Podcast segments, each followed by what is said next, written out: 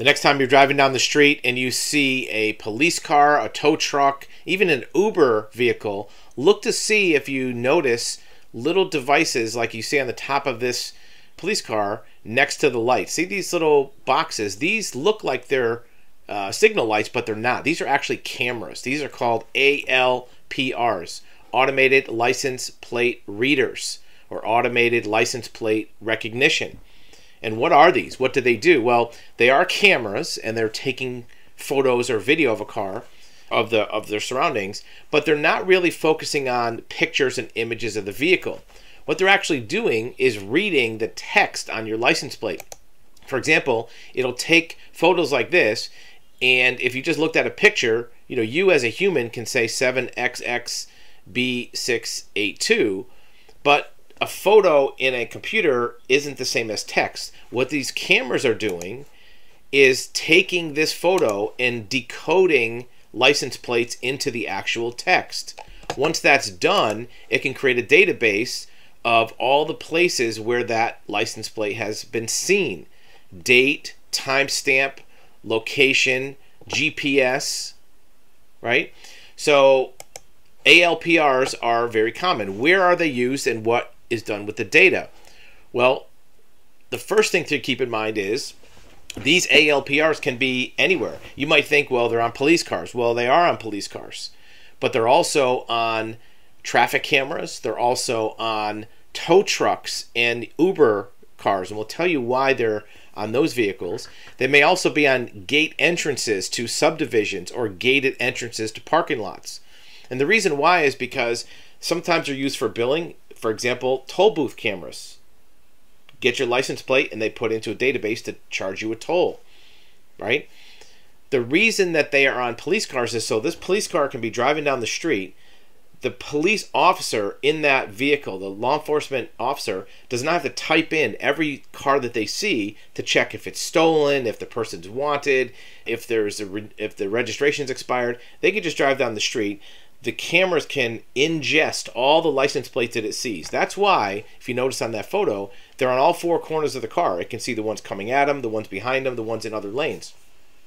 The computer can read these plates hundreds, thousands at a time, thousands in a minute, and automatically check each one of those license plate numbers instantly if one of them pops up as a hit. Stolen car, wanted driver, expired registration, expired insurance. Then it can put a notice on the screen for that police officer to say, hey, that red Honda you drove by a minute ago, stolen car, right? And it'll flash on the screen where it was, what direction, and then it'll show a picture of it. The police officer can drive his car, they can check out what they're doing on patrol, and let the computer do all the work for checking the license plates. Why would a tow truck have that on their vehicle? Well, tow trucks have databases that are connected to cars that are out for repossession. If you are a repossession company, in the old days it used to be, well, the bank would call you up and say, Joe Schmo didn't pay his car loan, he's got a red Honda, here's the plate number, go pick it up at their house. Well, nowadays, people who are out for repossession, they hide their cars. They put it in a garage, they put it in the backyard, put it behind the gate. So it's hard to repossess vehicles. So now what happens is the tow truck driver, as they're driving, they're not running every plate. They have an ALPR, just like the police. If a car drives by that's out for repo, boom, pops up on their screen.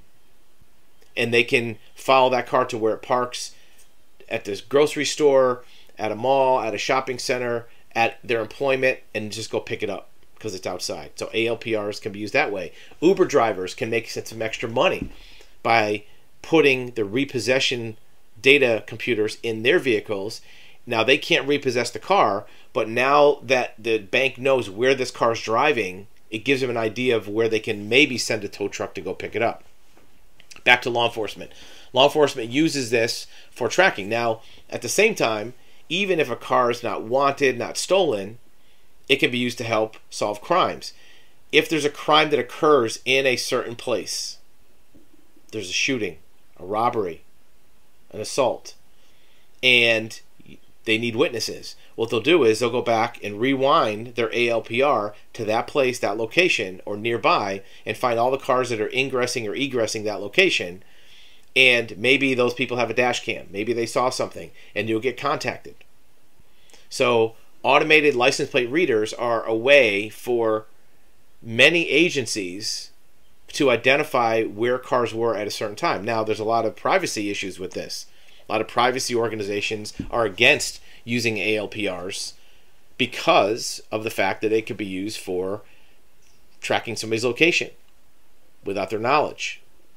And there's a lot of court cases that have been fought and still being fought about this. Tell us what your thoughts are about the use of this technology. What about access to a subdivision? Some gated communities only allow access to certain license plates unless you have somebody buzz you in. That may be something that is a legitimate use, but there still could be privacy issues for that use as well. Now, what about in the private sector? Well, you as a private citizen, there's no reason in most cases you couldn't get an ALPR, put it on your house, put it on a street corner, put it on your business, and just track every car that drives by. And that would be a way to know all the license plates. Now, you wouldn't be able to look up the owner, but it would be a way to get some demographics possibly on a business area. At the same time, there are some companies that sell records of license plates that were shown at a certain location. Private investigators, insurance companies, repair shops, they can use this information to know where vehicles are located. In fact, some insurance companies are using this to process claims. If you are an insured on your vehicle and you have a garaging address, let's say a 12 Main Street in Salt Lake City, Utah, where there's low insurance rates, but they see that your car is always being used in Miami, Florida, they're going to ask, well, why is your car in Miami, Florida if you're supposedly living in Salt Lake City, Utah? So if you have a crash in Miami, Florida, they might say, well, we're denying your claim because you said it was garaged in Salt Lake City, Utah, but in reality, it's in Miami, Florida, right? So this technology has a lot of uses and a lot of future uses to track vehicles. It's almost like GPS with the number of cameras that are out there right now. Everywhere you drive, you're going to drive by a camera at some point. If any of these cameras are ALPR cameras, now your location, your identity is known, and that can be mixed with many other things. If somebody at a shopping center puts it at their entrance, now they know all the shoppers and all the customers of their shopping center.